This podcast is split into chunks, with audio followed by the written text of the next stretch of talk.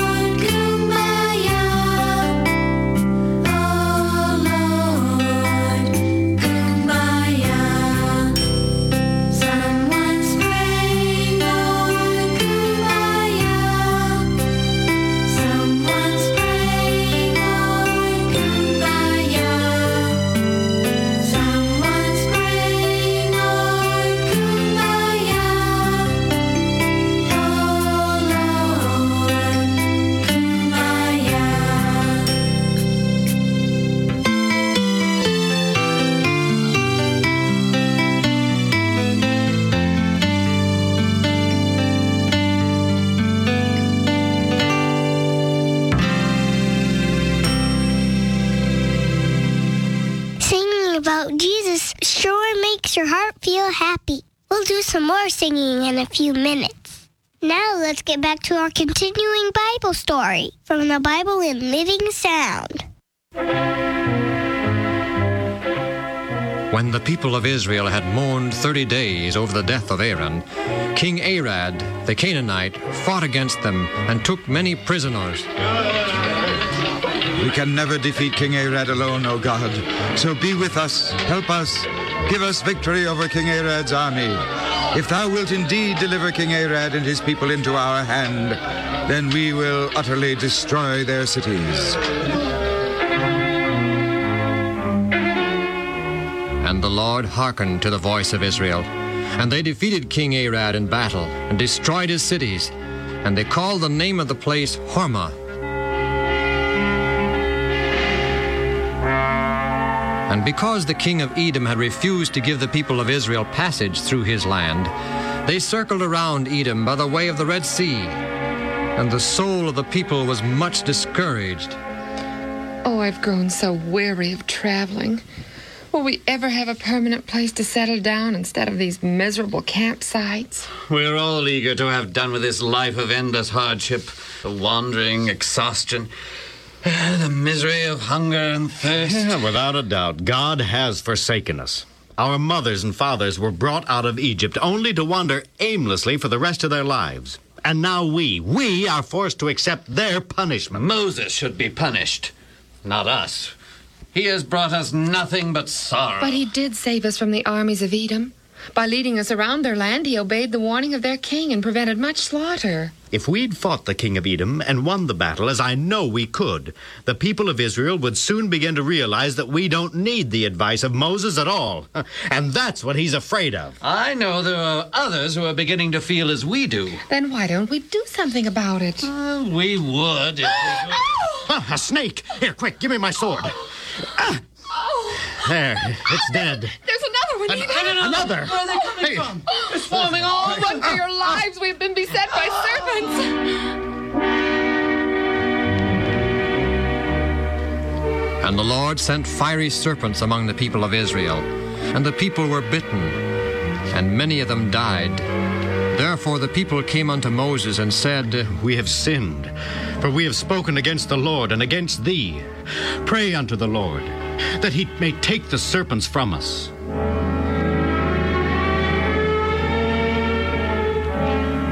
Moses prayed for the people. And the angel of the Lord answered, Make thee a fiery serpent of brass, and set it upon a pole.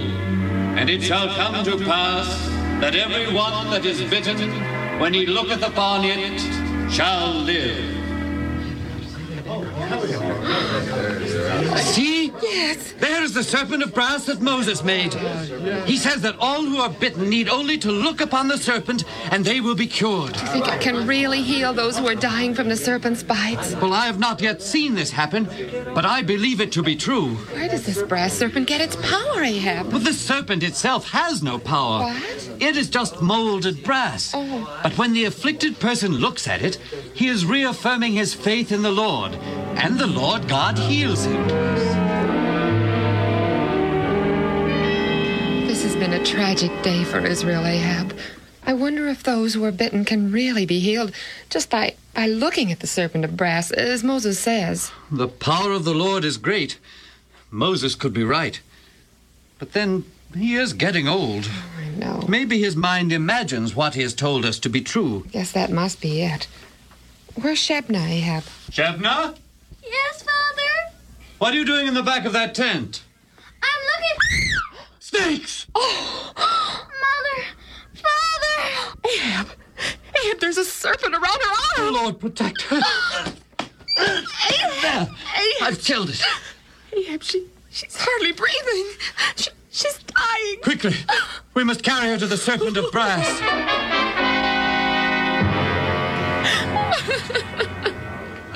Oh, hurry, Ahab. Hurry, we must let her look at the serpent of brass. Ahab, Ahab, she, she closed her eyes. She can't see the serpent. Shebna, my darling, Open your eyes. She has to see the serpent. We've got to make her look, Ahab. We've got to. It's not in our power, Sharon.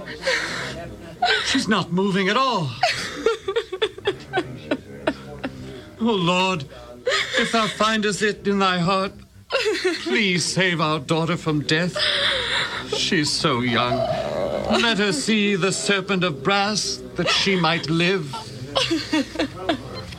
Father, Father, what a beautiful serpent Moses made. Shebna, your eyes are open. Ahab. Ahab Shebna. She's seen the serpent. She's she's healed now. She, she won't die. Oh, the power the Lord is truly great.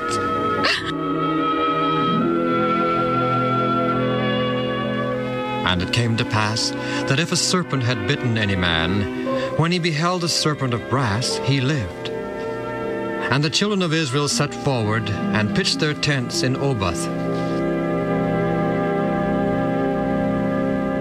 We'll continue the Bible story tomorrow, and if you would like to have these stories to listen to at home, you can call the Bible in Living Sound at 1 800 634 0234. That's 1 800 634 0234. Now here's some more music before we have to say goodbye.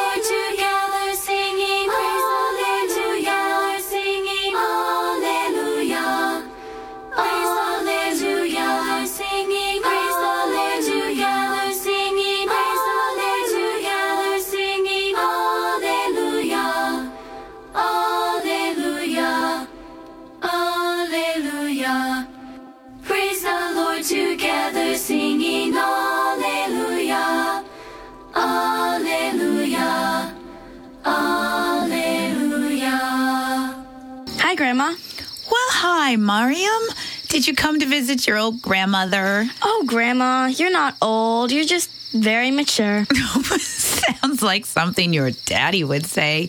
So tell me, sweet granddaughter, why did you come to sit on my porch on this lovely spring evening? Actually, I'm here to talk to you about what it's like to be you.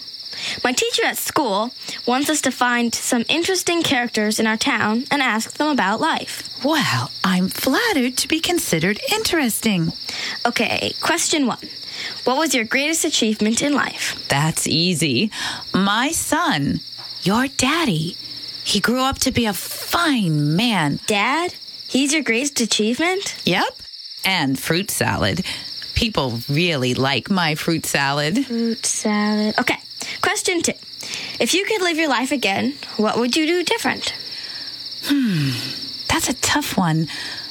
Probably some would say, I don't want to make the same mistakes. But it's our mistakes that teach us the most. So I wouldn't change that.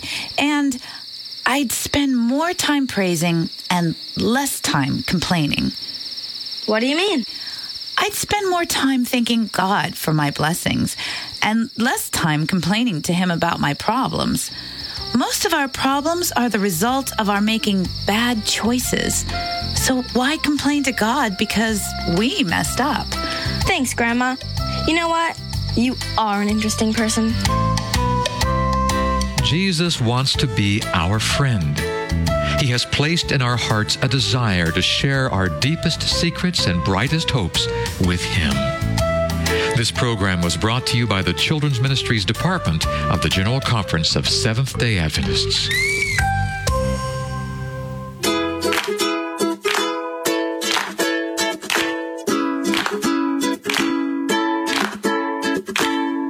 Hi, boys and girls. This is Ms. Kathy. I'm so happy you've joined me today for another story just for you. Chapter 3 Stories Around the Campfire. The sun was almost down to the treetops when Jake and Jeff pulled the raft up to a wide sand and pebble beach. Here's where we camp tonight, Jake announced. Everybody help unload and set up camp. Then you can look around a bit. Just don't leave the clearing without telling me first. If any one of you is going to get eaten by bears, I want some warning first. Sammy shuddered. But bears?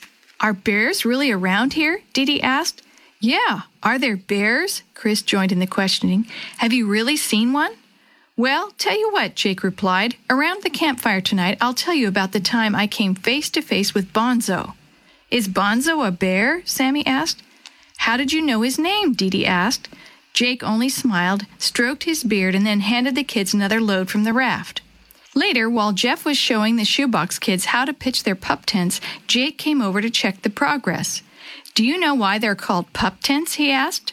Willie was sitting on the ground pounding in a stake. Why? he asked.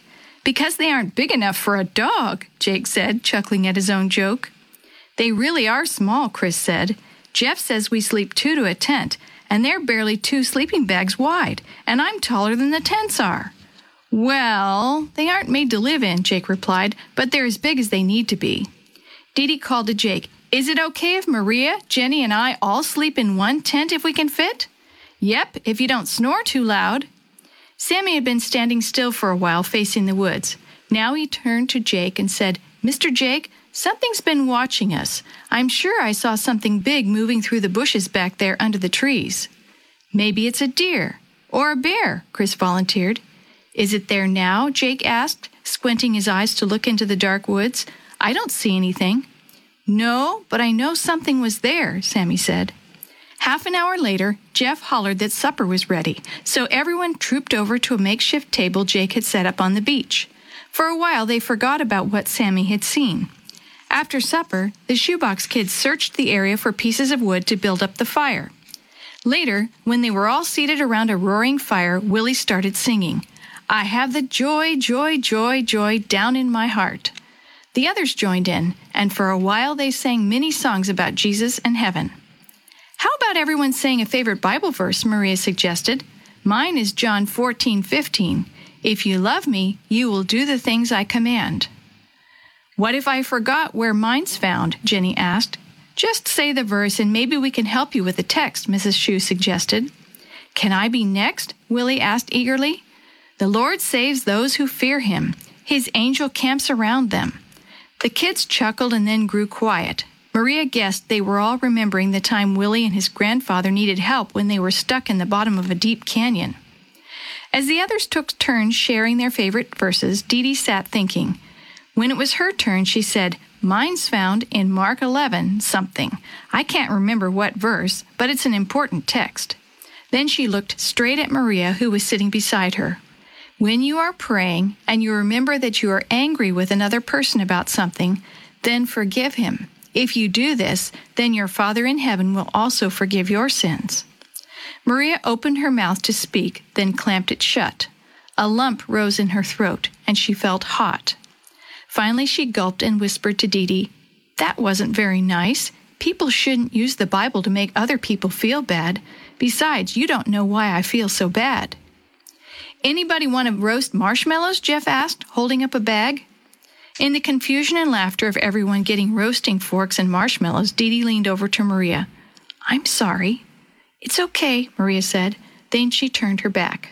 But what's the matter? Dee Dee insisted. Nothing, Maria muttered. Finally, she turned back around. She glanced at Dee Dee and then looked down at her shoes. I don't feel like talking about it right now. Suddenly, Sammy called out, Tell us about Bonzo, Mr. Jake. The others chimed in, Yes, yes. Please, Mr. Jake, right on. Well, now, I don't suppose there'd be a better time, Jake said, so get yourself settled and don't look behind you. It was about 10 years ago. I was living alone up in the woods in the teeniest cabin you can imagine. Why, that cabin was so small I could only take off one shoe at a time.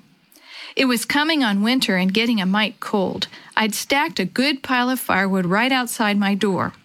One night, when my wood box was nearly empty, I opened the door and stuck my hand around to grab some wood. Jake slowly reached out his arm toward Dee Dee, then pulled it back with a jerk. What I touched wasn't hard and splintery, it was furry and warm. I slammed the door and grabbed my flashlight. I shined it out the window, but my window was small, so I couldn't see anything. I peeked out the door, then I stuck my head out. I could see something big and black on my woodpile. I couldn't see a head, only a bunch of fur. Now, I had me a problem. If I pulled a stick from the woodpile, it might disturb the creature, and then maybe it would eat me. I figured it was a black bear. What else could it be? It was about as big as the biggest dog you can imagine. Bears around here are about this high, he said, holding his hand about three feet off the ground. The kids shuddered with delight. Looking at it, I decided I'd just use more blankets to keep warm that night. During the night, I heard it moving around, snuffing at my window, knocking wood off the pile. Near morning, it left. During the day, I picked up the chunks of wood it had knocked off and made a big pile of wood inside just in case it came back. That evening, sure enough, I heard something climbing onto the woodpile again. There wasn't any snow yet, but it was raining a bit, so I figured the bear liked the dry place between the woodpile and the roof overhang. Well, he come back so often I figured we were friends, so I called him Bonzo. In the daytime, I kept a careful eye out when I was outside. You see, I didn't want old Bonzo coming up to give me a bear hug. A small bear can still have claws big enough to rearrange your face. I figured Bonzo would be hibernating soon and then I could go outside again at night. But Bonzo kept coming and winter kept coming too. Something seemed kind of fishy to me.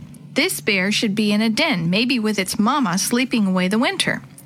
The kids were barely breathing. So I decided to try scaring him off. That night I waited until Bonzo was sleeping. I took a chunk of wood and beat on the cabin wall. Bonzo must have thought his end had come. He jumped around so much that the whole woodpile fell over. Then he ran off into the woods. It was so dark that I still didn't get a good look at him. Well, the next day I cleaned up the mess Bonzo made and waited for him to come back.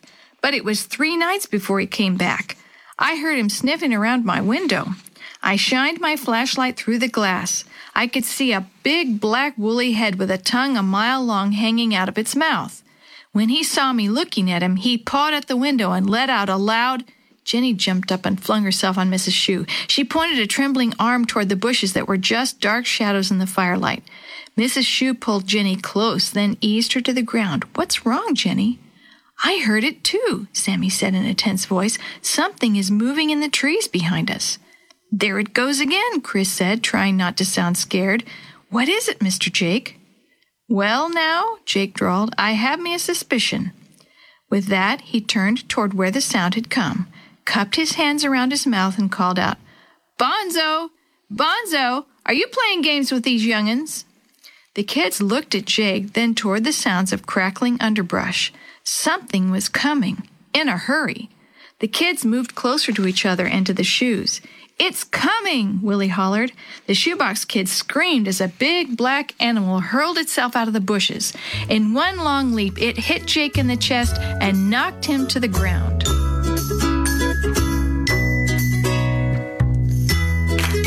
The story you have heard today is a chapter of the Shoebox Kids, Book 11, Rattlesnake River Adventure, written by Sandy Zaugg, edited and created by Jerry D. Thomas, and used with permission from the Pacific Press Publishing Association. If you're interested in any other books published by the Seventh day Adventist Church, please visit AdventistBookCenter.com or call 1 800 765 6955.